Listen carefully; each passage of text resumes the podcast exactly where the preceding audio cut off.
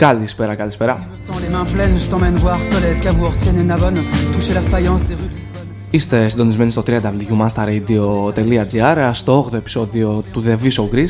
Το feedback που παίρνουμε από εσάς είναι πάρα πολύ θετικό. Ένας νέος καλεσμένος κάθε εβδομάδα, μια διαφορετική ιστορία έμπνευσης κάθε εβδομάδα. Ο καλεσμένος μας για αυτή την εβδομάδα είναι ο Μάριος Γιαννάκου, life coach, αθλητής υπεραποστάσεων.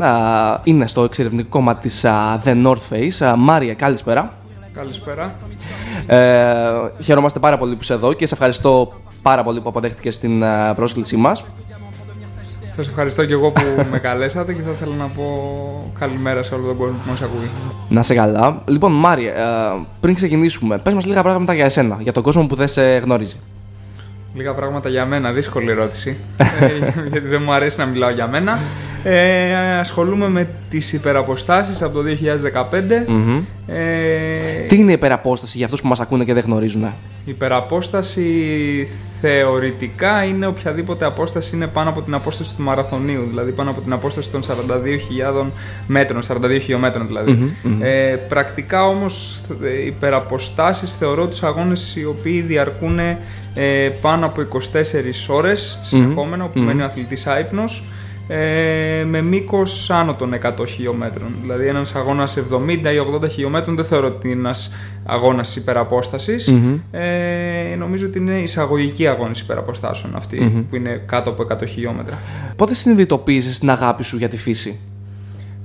Από μικρή ηλικία, mm-hmm. ήμουνα τυχερός διότι οι γονείς μου συχνά μας πήγαιναν εκδρομές στη φύση, στην περιοχή του Παρανεστίου ή του Φαλακρού. Mm-hmm. Ήμουνα και πρόσκοπος μικρός, οπότε mm-hmm. είχα κάποια ερεθίσματα σαν παιδί. Και το τρέξιμο στη ζωή σου πότε μπαίνει? Ποια ήταν η αφορμή για να ξεκινήσεις να τρέχεις? Το τρέξιμο μπήκε στη ζωή μου το 2014. Mm-hmm. Το ερέθισμα ήταν ο φίλος μου Αλέξανδρος, mm-hmm. που αποφασίσαμε να αφιερώσουμε έναν αγώνα στον φίλο μας που εκείνη την περίοδο είχε ένα θέμα υγείας. Mm-hmm. Και ποιος ήταν ο πρώτος αγώνας υπεραπόστασης στον οποίο πήρες μέρος? Ο πρώτος αγώνας εισαγωγικός υπεραπόστασης ήταν ο αγώνας 80 χιλιόμετρων στη mm-hmm. Ροδόπη. Mm-hmm. Δεν είχα τρέξει μέχρι τότε ούτε καν την απόσταση του μαραθωνίου. Mm-hmm. Ο μεγαλύτερος μου αγώνας ήταν ένας αγώνας 20 χιλιόμετρων στο Κυλκή, στο Πάικο. Mm-hmm. Οπότε τον Απρίλιο του 2015 συμμετείχα μαζί με τον φίλο μου τον Θάνο στον αγώνα 80 χιλιόμετρων στη Ροδόπη. Πώς ήταν αυτή η μετάβαση, γιατί όπως μας λες δεν είχες τρέξει ποτέ μαραθώνιο και πώς πας και τρέχεις 80 χιλιόμετρα, είναι εφικτό αυτό? Πώς ήταν αυτή η διαδικασία? Η διαδικασία δεν ήταν εύκολη, mm-hmm. Τίποτα δεν είναι εύκολο στη ζωή, κανένα στόχος, mm-hmm. Αλλά γίνεται. Είχα αρκετούς τραυματισμούς στο πρώτο διάστημα, mm-hmm. καθώς το σώμα μου δεν είχε τις προσαρμογές mm-hmm. που απαιτούνται για αυτές τις αποστάσεις. Έκανα όμως υπομονή, ο σκοπός ήταν πολύ σημαντικός, mm-hmm. και νομίζω ότι η διαδικασία των τραυματισμών έμπαινε σε δεύτερη μοίρα. Mm-hmm.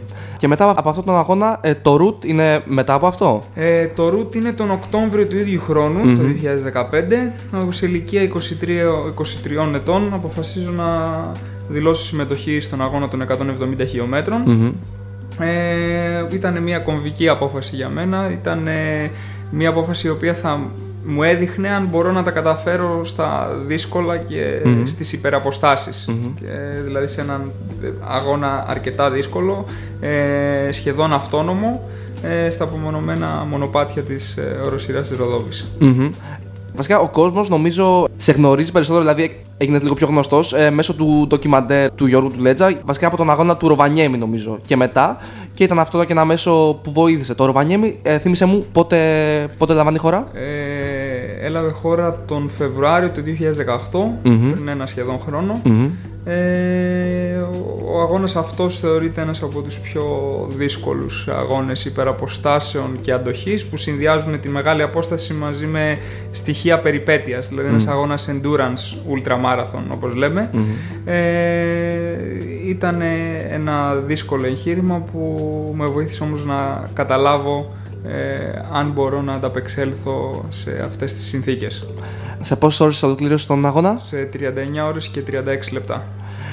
φαντάζομαι, επειδή έχω δει και το ντοκιμαντέρ, την Έκεια, είσαι το βράδυ τώρα εσύ και βλέπεις πίστα σκοτάδι, ας πούμε. Αυτό ψυχολογικά πώς το αντιλαμβάνεται ο εαυτός σου, πώς το ξεπερνάς αυτό το πράγμα? Εντάξει, γενικά από το 2015 μέχρι να φτάσουμε στο Φεβρουάριο του 2018 είχα δοκιμάσει αρκετούς αγώνες υπεραποστάσεων, οπότε έμαθα με τον καιρό να διαχειρίζομαι αυτά τα συναισθήματα και αυτές τις συνθήκες. Αλλά ποτέ δεν είναι εύκολο, δεν γίνεται πιο εύκολο, απλώς μαθαίνεις να το διαχειρίζεσαι. Το πρόβλημα στην περιοχή ήταν ότι το βράδυ διαρκούσε σχεδόν 18 ώρες, δηλαδή μιλάμε για ένα πολύωρο βράδυ, οπότε αυτό έχει έξτρα προβλήματα, κυρίως ψυχολογικά ήταν το δύσκολο κομμάτι που έπρεπε να ξεπεράσουμε με το χρόνο. Και τελείωνε στο Ροβανιέμι και μετά πώς συνεχίζει η πορεία σου? Τελειώνοντας το Ροβανιέμι, συνειδητοποιώ ότι θέλω να δηλώσω συμμετοχή σε κάτι αντίθετο του κρύου, οπότε πάω στη ζέστη.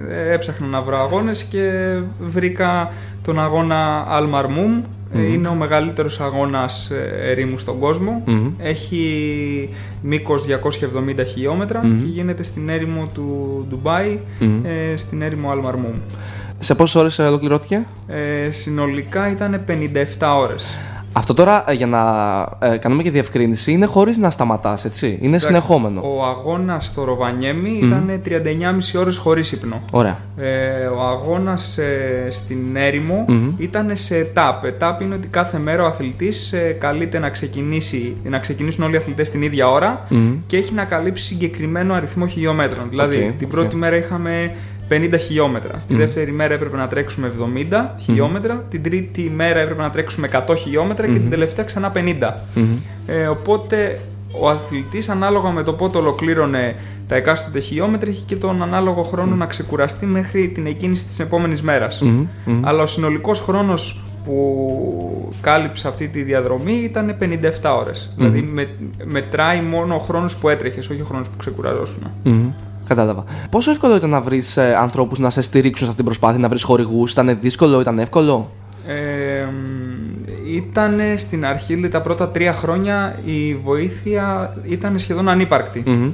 Μετά τον αγώνα στην Αρκτική ήρθαν οι χορηγοί και σημαντικές εταιρείες, όπως είναι αυτή της North Face που έχω την στήριξη, και βοήθησαν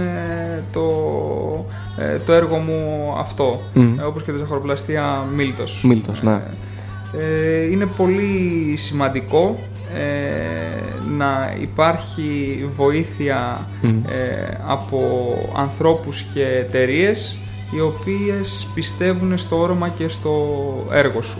Θεωρείς ότι αν αυτά τα 3 χρόνια που, όπως μας λες, δεν είχες κάποιον να σε στηρίξει, σταματούς, αν δεν πίστευες εσύ σε αυτό το πράγμα? Γιατί ξέρεις, πολλοί κόσμοι ξεκινάει μια προσπάθεια, οτιδήποτε αυτό μπορεί να αφορά, είτε αυτό αφορά τον αθλητισμό είτε οποιαδήποτε άλλη προσπάθεια, και άμα δεν βλέπουν αποτέλεσμα στα πρώτα χρόνια, στους πρώτους μήνες πολλές φορές τα παρατάνε.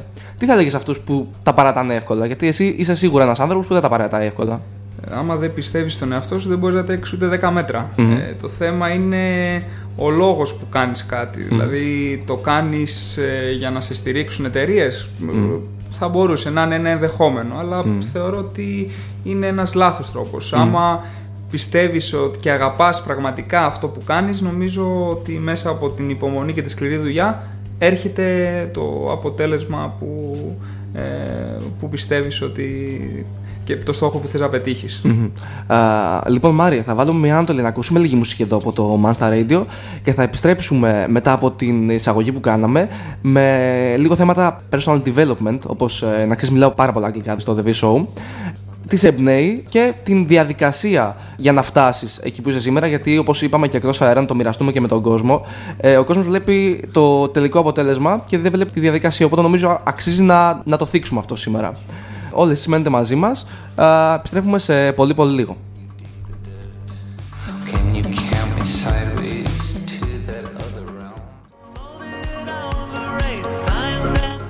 Εδώ είμαστε, επιστρέψαμε.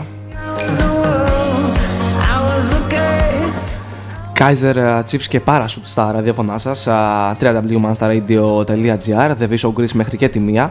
Ο Τάσος Καρδάκος είναι στο μικρόφωνο και στην παρέα μου σήμερα είναι ο Μάριος ο Γιαννάκου. Μάρι, είχαμε βάλει με άνω τελεία στο τι σε εμπνέει. Όπως μου λέγεις και εκτός αέρας, σου αρέσει να διαβάζεις, σωστά? Ναι, μου αρέσει αρκετά να διαβάζω, όποτε έχω χρόνο. Αγοράζω βιβλία και... Πες μου λίγο, γιατί αναφέρεις τον Καζαντζάκη συνέχεια? Το έχω παρατηρήσει, ρε παιδί μου, ότι τραβάς έμπνευση από εκεί. Ναι, ειδικά το βιβλίο της ασχετικής του Καζαντζάκη νομίζω ότι είναι ένα πολύ σημαντικό βιβλίο το οποίο με έχει εμπνεύσει και συνέχεια σκέφτομαι φράσεις του βιβλίου κατά τη διάρκεια των αγώνων και των προσπαθειών μου. Πόσο σημαντικό θεωρείς για κάποιον που... για όλους βασικά τους ανθρώπους, ότι να διαβάζουμε? Δηλαδή, μας βοηθάει. Πώς μας βοηθάει αυτό στην καθημερινότητά μας? Γιατί πολλοί κόσμοι, ξέρεις, λέει: εντάξει, δεν έχω χρόνο να διαβάζω, ξέρω εγώ, δεν μου προσφέρει κάτι. Κοιτάξτε, εμένα η άποψή μου είναι λίγο οξύμορη. Δεν θεωρώ ότι είναι σημαντικό το διάβασμα. Είναι καθαρά προσωπική επιλογή. Δηλαδή, είναι σημαντικό για εμάς. Ό,τι κάνουμε, το κάνουμε για εμάς. Οπότε, ένας άνθρωπος μπορεί να έρθει και να σου πει ότι κοίτα, εμένα δεν μου αρέσει να διαβάζω. Μου αρέσει να ζωγραφίζω. Μου αρέσει να περπατάω. Αν αυτό όμως τον οδηγεί στην προσωπική του βελτίωση και εξέλιξη, νομίζω ότι είναι εξίσου σημαντικό, αν το αποτέλεσμα είναι το ίδιο. Οπότε το διάβασμα είναι ο τρόπος ο δικός μου να βρίσκω κάποια στοιχεία του εαυτού μου σε έναν άλλο άνθρωπο που μπορεί να ταιριάζει κάτι διαφορετικό. Νομίζω αξίζει να αναφέρουμε για τους στόχους και τις αποσπάσεις της προσοχής, γιατί είμαστε σε μια κοινωνία η οποία, ξέρεις, λόγω των social media, τα οποία μας προσφέρουν πάρα πολλά θετικά, έτσι ήρθαμε και σε επαφή και εμείς, έτσι, δηλαδή είναι ένα μέσο επικοινωνίας, αλλά νομίζω ότι... μιλάω για μένα και νομίζω ισχύει και για πολύ κόσμο, ότι μας αποσπούν. Δηλαδή, εγώ πιάνω πολλές φορές τον εαυτό μου να δουλεύω, να μπαίνω για 5 λεπτά στο Facebook και μετά με αποσπάει αυτό. Και αυτό, ξέρεις, ανάγεται και σε μακροχρόνια βάση. Δηλαδή, από τα μικρά πράγματα που κάνεις μέσα στην ημέρα, από τις συνήθειές σου, αυτό ίσως είναι και μια αναγωγή για τον γενικότερο στόχο. Οπότε, η ερώτησή μου είναι πώς μπορούμε να μένουμε προσελωμένοι στο στόχο μας σε μια κοινωνία στην οποία οι αποσπάσεις είναι τόσο εύκολα προσβάσιμες. Εντάξει, τα εξωτερικά ερεθίσματα πλέον στη σημερινή κοινωνία είναι πάρα πολλά. Το Facebook, το Instagram, Twitter και όλα αυτά είναι εργαλεία τα οποία κάποιος μπορεί να τα χρησιμοποιήσει σαν εργαλεία είτε ψυχαγωγίας είτε εργαλεία δουλειάς.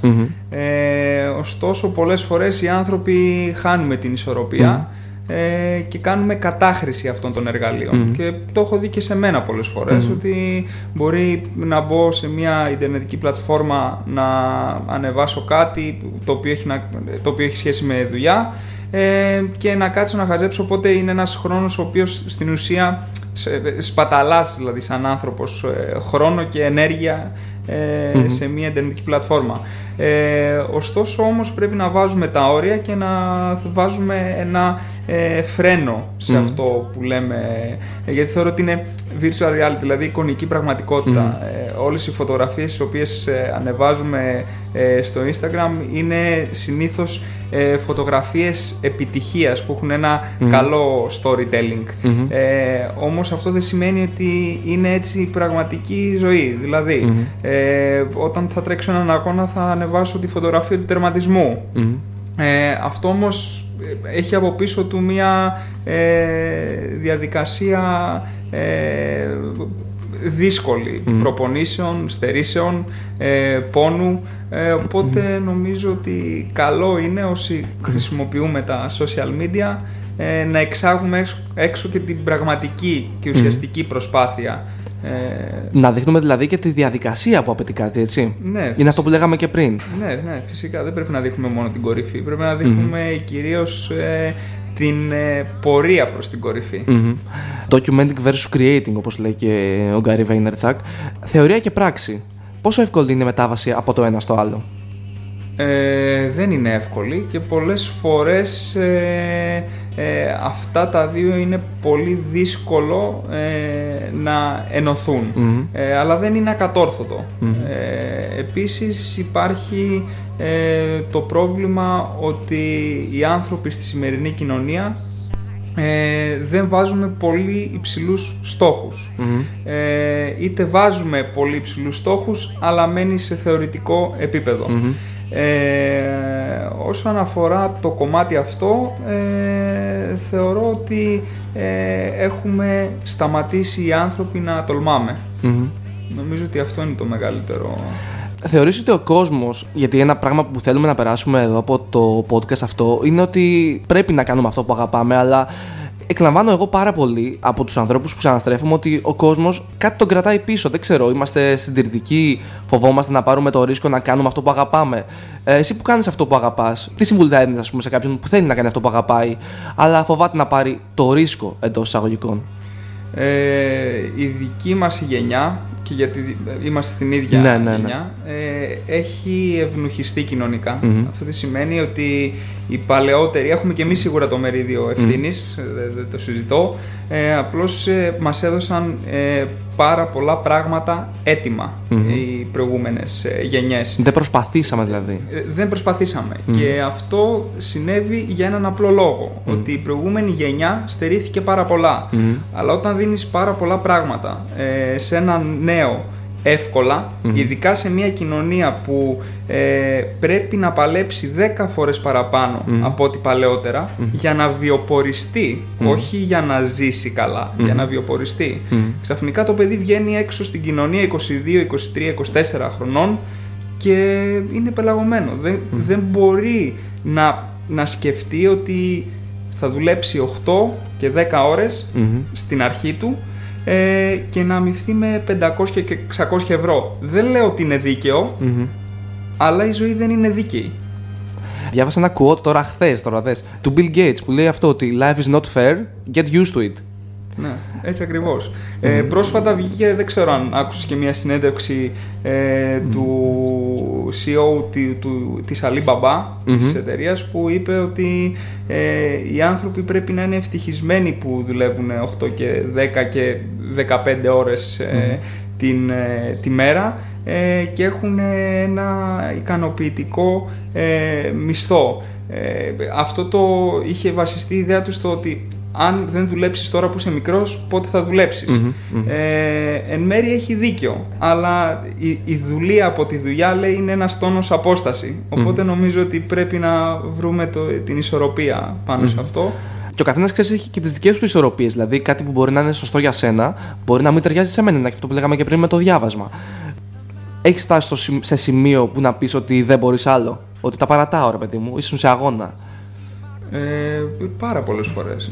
Πώς το ξεπέρασες? Σχεδόν κάθε δεκάλεπτο το λέω στους αγώνες. Okay.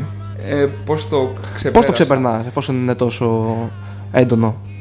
Έχω βρει εκείνες τις σκέψεις τις οποίες τις φέρνω μπροστά για να μην εγκαταλείψω. Είναι οι γονείς μου, οι δικοί μου άνθρωποι, η κοπέλα μου. Να δώσω χαιρετίσματα. Τα χαιρετίσματα μας. Χαιρόμαστε πολύ που μας ακούει. Πόσο σημαντικό είναι να έχουμε την άθληση και τον υγιεινό τρόπο ζωής στην καθημερινότητά μας? Πόσο μας βοηθάει αυτό σε καθημερινή βάση? Αυτό είναι ο δύσκολος τρόπος. Ωραία. Δηλαδή σε μια κοινωνία που ο χρόνος είναι πολύ περιορισμένος, τα social media και γενικά αυτά τα ερεθίσματα είναι πάνω από το κεφάλι μας, σε μια κοινωνία που το γρήγορο και το fast food είναι πάρα πολύ προσβάσιμο. Είναι πολύ δύσκολο να βγεις και να πεις ότι okay, δεν θέλω τίποτα από αυτά, φοράω το παπούτσια μου και βγαίνω να τρέξω. Η σημερινή ζωή είναι κατεξοχήν μια καθιστική ζωή. Οπότε και τα πρότυπα που βλέπουμε είναι πρότυπα τα οποία δεν προάγουν τον αθλητισμό. Οπότε αυτό λίγο είναι ένα θέμα. Αλλά δεν είναι δύσκολο. Αν το θες πραγματικά, μπορείς να το κάνεις. Λοιπόν, Μάρια, βάζουμε μια ακόμα ανατολή να ακούσουμε λίγη μουσική. Μία Μαμάνκι και Ρόμπι Williams εδώ στην αέρα του manstarradio.gr και θα επιστρέψουμε. Δράτομαι από αυτό που παίρνω αφορμή από αυτό που πες πριν, ότι σκέφτεσαι θετικά τους δικούς ανθρώπους για να ξεπεράσεις τα συναισθήματα αυτά της εγκατάλειψης. Και θα μας πεις με το που επιστρέψουμε τι είναι πιο σημαντικό, να σκεφτόμαστε αισιόδοξα ή απεσιόδοξα, γιατί ξέρεις, είμαστε σε μια κοινωνία, επειδή λόγω της κρίσης έχουμε και μια τέτοια τάση. Βάζουμε μια ανατολία και επιστρέφουμε με περισσότερο ο Μάριο Γιαννάκου εδώ στον αέρα του masterradio.gr. Μένετε μαζί μας.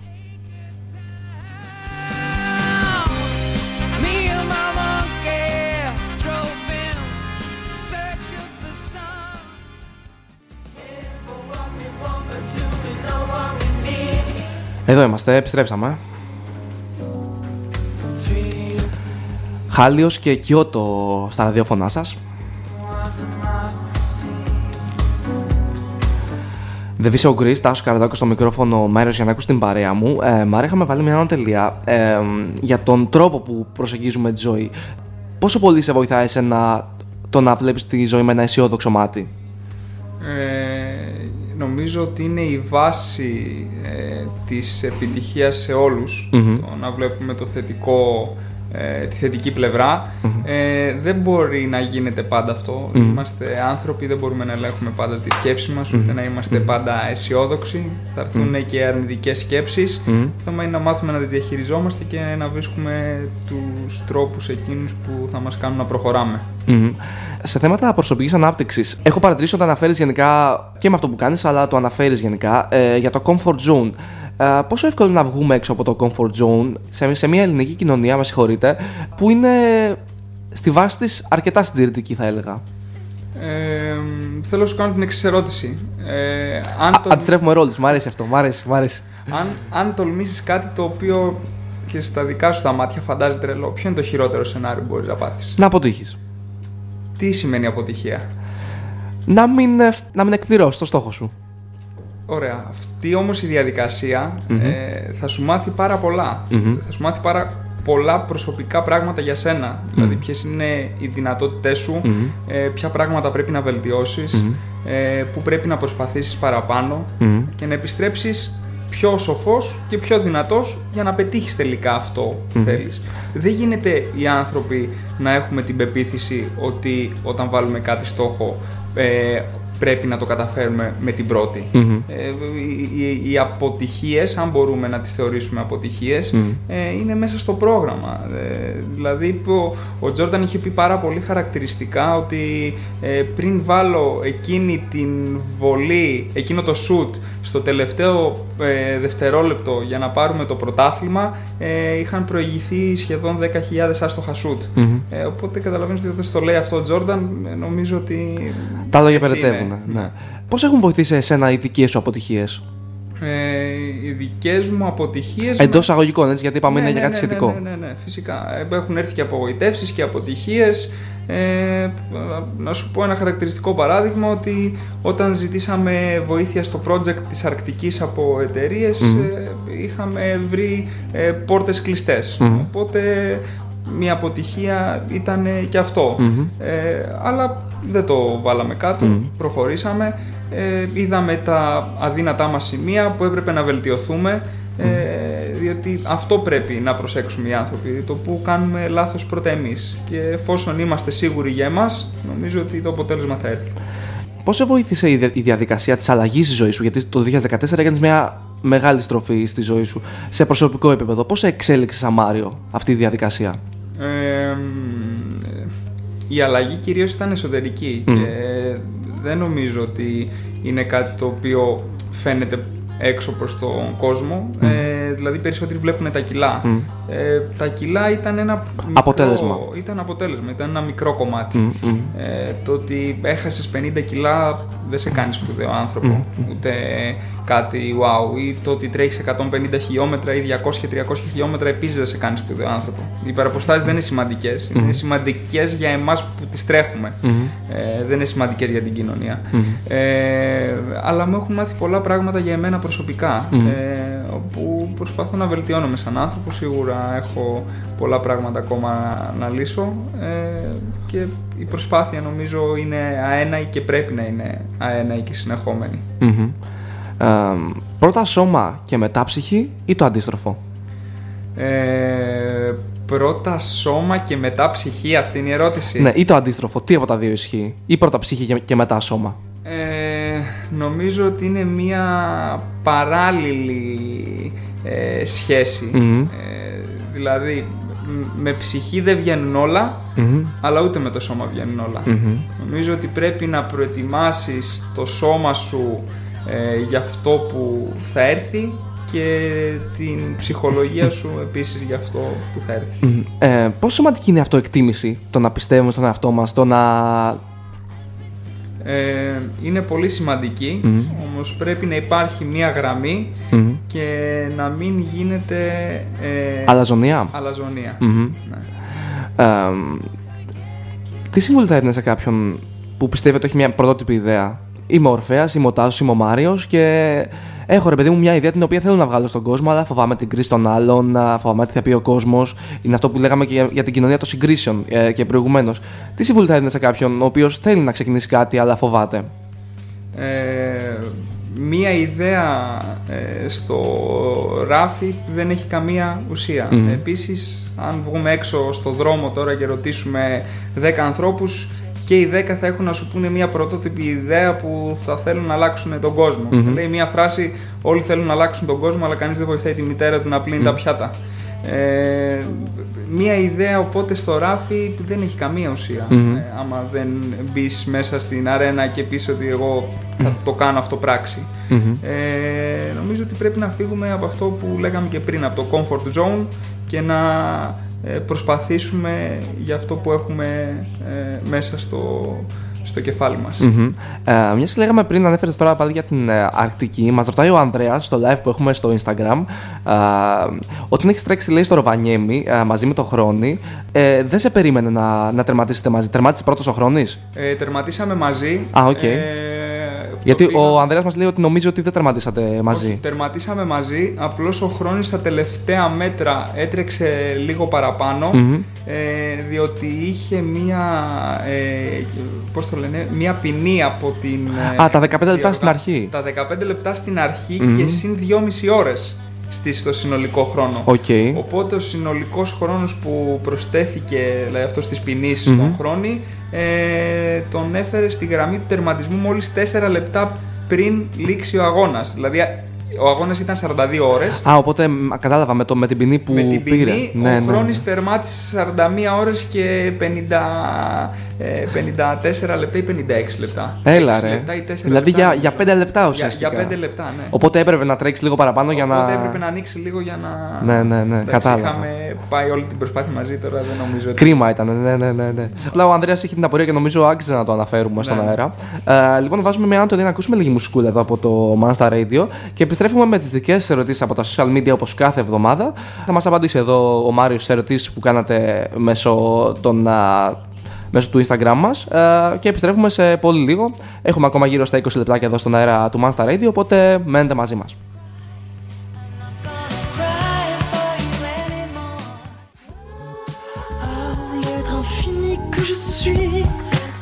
Εδώ είμαστε, επιστρέψαμε. manstaradio.gr, Μάριος Γιαννάκου στην παρέα του The V Show Greece για αυτή την εβδομάδα. Μάρια, λέγαμε εκτός αέρα, νομίζω έχει αξία να το μοιραστούμε και με τον κόσμο, το ότι δεν είναι εύκολο, έτσι. Δηλαδή, έλεγε ο Ορφέας ότι εσύ ξεκίνησες μόνος σου και ότι δεν ήταν εύκολο να βιοποριστείς ουσιαστικά από αυτό, γιατί ξέρεις να κάνω αυτό που αγαπάω, αλλά είναι και το πρακτικό κομμάτι στη μέση. Οπότε, πόσο εύκολο ήταν να βιοπορίζεσαι αυτή τη στιγμή από το τρέξιμο? Κοιτάξτε, υπάρχει και το επενδυτικό το στάδιο. Ωραία. Το οποίο λες ότι εγώ κάνω αυτό που αγαπάω, είμαι πεπισμένος ότι κάποια στιγμή θα συνδυάσω το πάθος μου και θα το κάνω δουλειά. Οπότε μπαίνει μέσα και το πρακτικό το κομμάτι, το βιοποριστικό, διότι είναι αυτό που είπες ότι καλώς, ότι πρέπει να κάνουμε ό,τι αγαπάμε, αλλά πρέπει να βλέπουμε λίγο και πιο πραγματικά κάποια πράγματα και πιο ρεαλιστικά. Ζούμε σε μια κοινωνία όπου τα χρήματα καθορίζουν αρκετά πράγματα. Δεν είναι απαραίτητα κακό αυτό. Οπότε κάπου εκεί πρέπει να βρεις την ισορροπία και να πεις ότι okay, αυτό εδώ πέρα είναι το πάθος μου, είναι η αγάπη μου, θέλω να το ακολουθήσω, οπότε πώς θα μπορούσα από αυτό το πράγμα να βιοποριστώ? Νομίζω ότι το να τρέχεις γρήγορα είναι σημαντικό, αλλά θα μπορούσε να σε συντηρήσει κάπως αυτό? Ενδεχομένως να μπορούσε.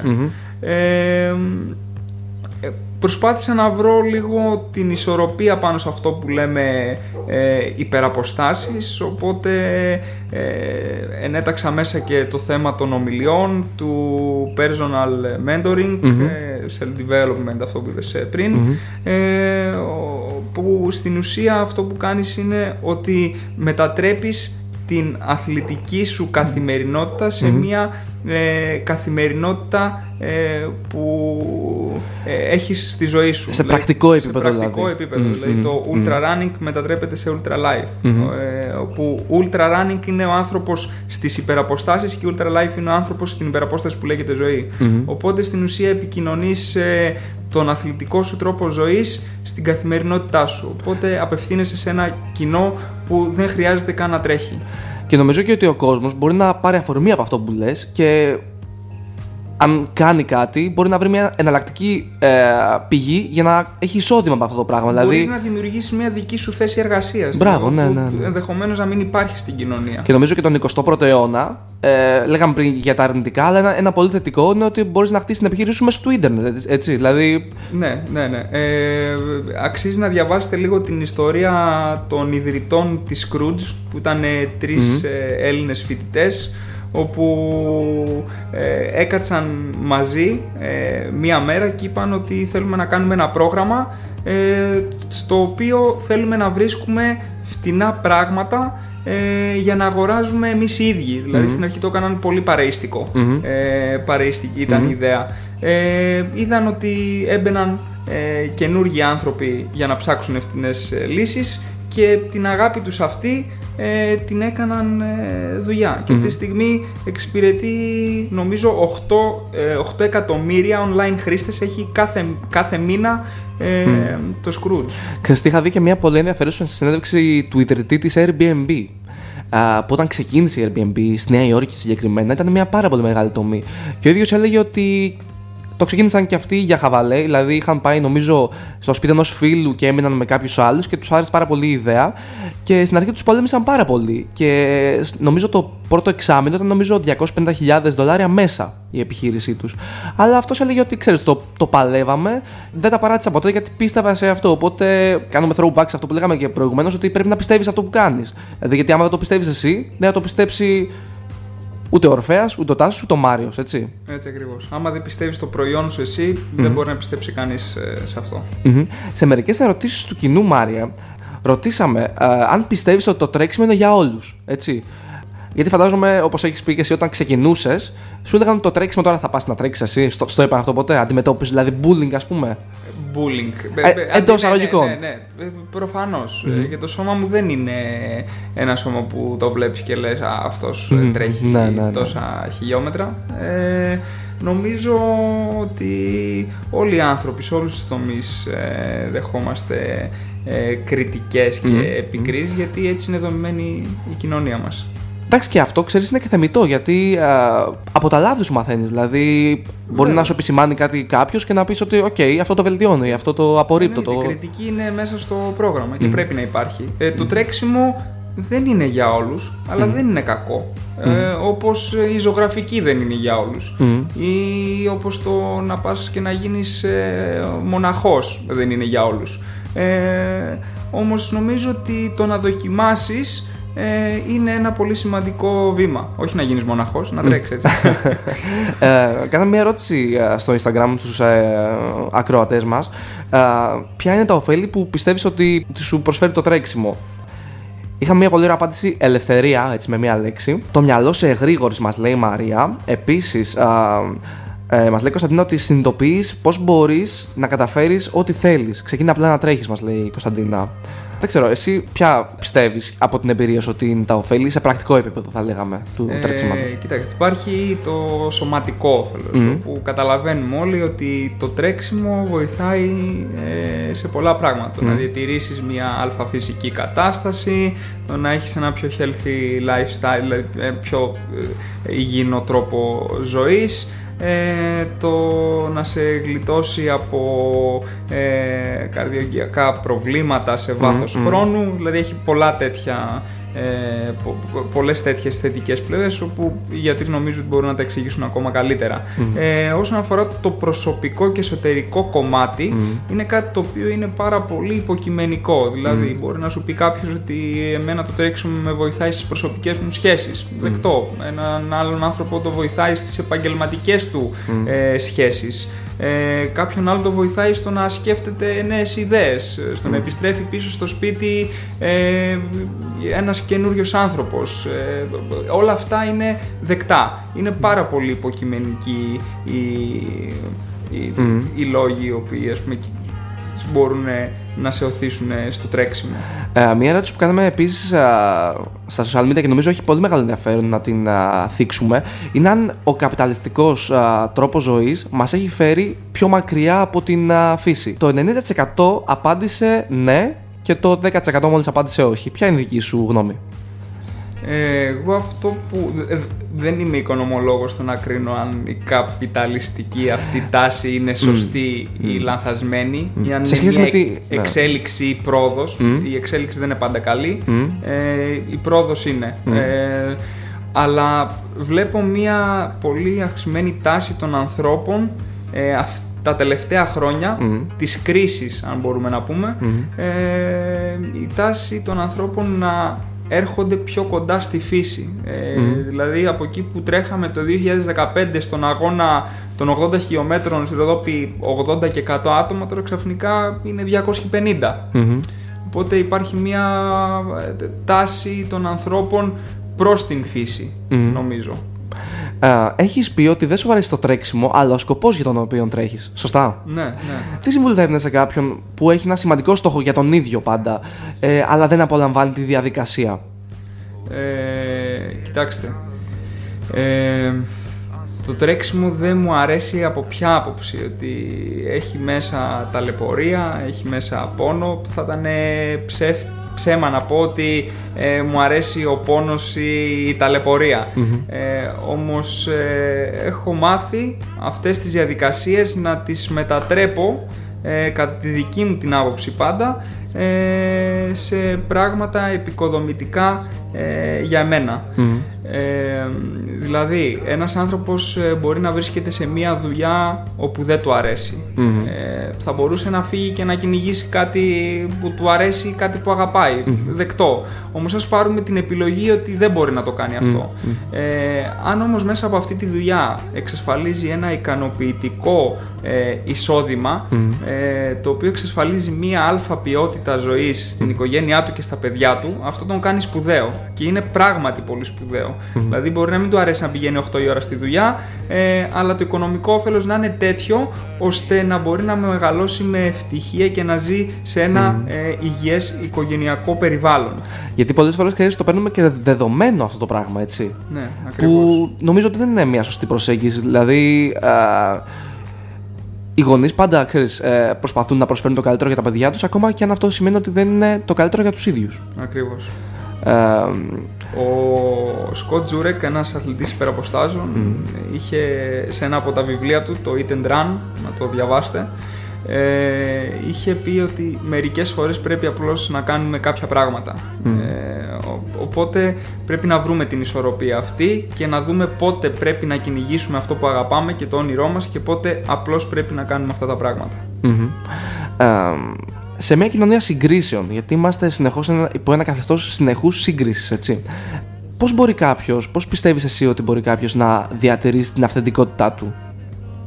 Να διατηρήσει την αυθεντικότητά του. Όλοι είμαστε πρώτο εξορισμού διαφορετικοί. Είμαστε, αλλά ξέρεις τι, σε ένα καθεστώς της σύγκρισης από τα social media, από το ίντερνετ, πολλές φορές το αφήνεις αυτό να σε επηρεάζει. Πώς το μπλοκάρεις αυτό? Δεν είναι κακό να επηρεάζεσαι πρώτα. Δηλαδή, επηρεάστηκα από κάπου. Επηρεάστηκα από 5 ανθρώπους που είδα ότι τρέχουν υπεραποστάσεις στο βουνό. Πήρα κάποια ερεθίσματα και με βοήθησε στο να καταφέρω κι εγώ κάποια πράγματα. Αν είμαι συνεχιστής αυτής της φιλοσοφίας και παρακινήσω και κάποιος δει ότι τρέχω και πει «οκ, ξέρεις τι, Σάββατο πρωί δεν θα πάω για καφέ, θα πάω να τρέξω. Είναι πολύ σημαντικό το να υπάρχει ένα εξωτερικό ερέθισμα και το να επηρεάζεις τον κόσμο. Όλοι επηρεαζόμαστε και όλοι επηρεάζουμε. Οπότε δεν θεωρώ ότι είναι κακό αυτό. Αρκεί αυτό το οποίο ακολουθείς να το ενστερνίζεσαι και να πιστεύεις σε αυτό. Δηλαδή, αν θέλω να γίνω ένας κορυφαίος ραδιοφωνικός παραγωγός και δεν με εκφράζει αυτό, αλλά θέλω να γίνει επειδή θέλω να βγάλω χρήματα ή να έχω δημοσιότητα, είναι μια, θεωρώ, λανθασμένη προσέγγιση. Αν όμως το πάθος μου εμένα είναι να γίνω ραδιοφωνικός παραγωγός επειδή είδα ένα αστέρι ραδιοφωνικό παραγωγό που κάνει καταπληκτικά τη δουλειά του και ταυτίζομαι και θέλω να γίνω σαν κι αυτόν, αυτό δεν είναι κακό.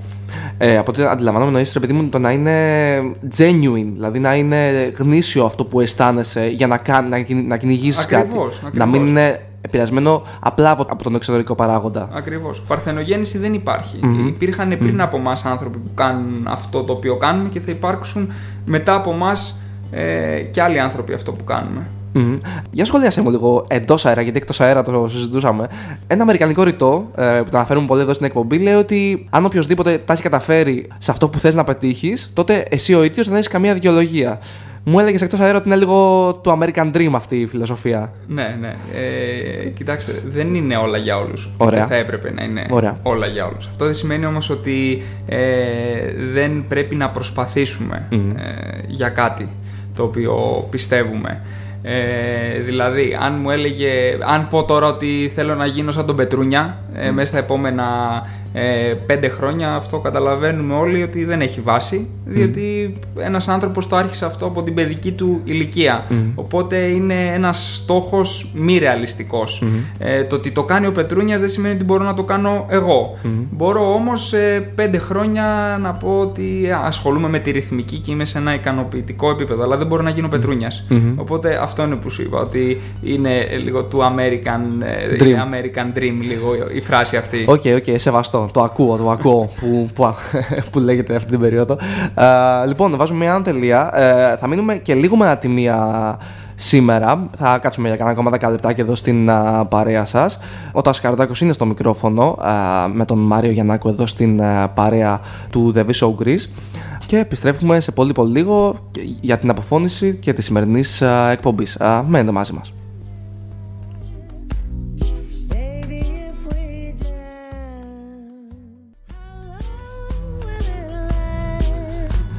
Λοιπόν, εδώ είμαστε, The V Show Greece, στα τελευταία λεπτά. Θα κλείσουμε σιγά σιγά και αυτό το επεισόδιο, το 8ο επεισόδιο στην σειρά. Μάρια, πες μας λίγο για την προετοιμασία σου για έναν αγώνα, γιατί εδώ μας ρώτησαν και από το κοινό και το λέγαμε εδώ και με τον Ορφέα εκτός αέρα, ότι μας ρώτησες, ας πούμε, ένας φίλος χαρακτηριστικά, αν τρέχεις όλη τη μέρα και πόσο τρέχεις, ας πούμε. Εσύ τώρα πας και τρέχεις 200 χιλιόμετρα, ξέρω, 170. Προετοιμάζεσαι γι' αυτό, τρέχεις, ας πούμε, 100, τρέχεις αυτά τα χιλιόμετρα, τρέχεις λιγότερο. Ποια είναι η προετοιμασία σου? Εντάξει, ναι, τρέχω, προετοιμάζομαι. Αλλά δεν τρέχεις, φαντάζομαι, 200. Αλλά δεν είναι αυτό που έχουν οι περισσότεροι άνθρωποι στο μυαλό τους, δεν έχει καμία σχέση με την προπόνηση την οποία κάνω, τουλάχιστον προσωπικά εγώ. Δηλαδή, προσπαθώ να βρω 1 με 1,5 ώρα τη μέρα σε περίοδο προετοιμασίας να τρέξω.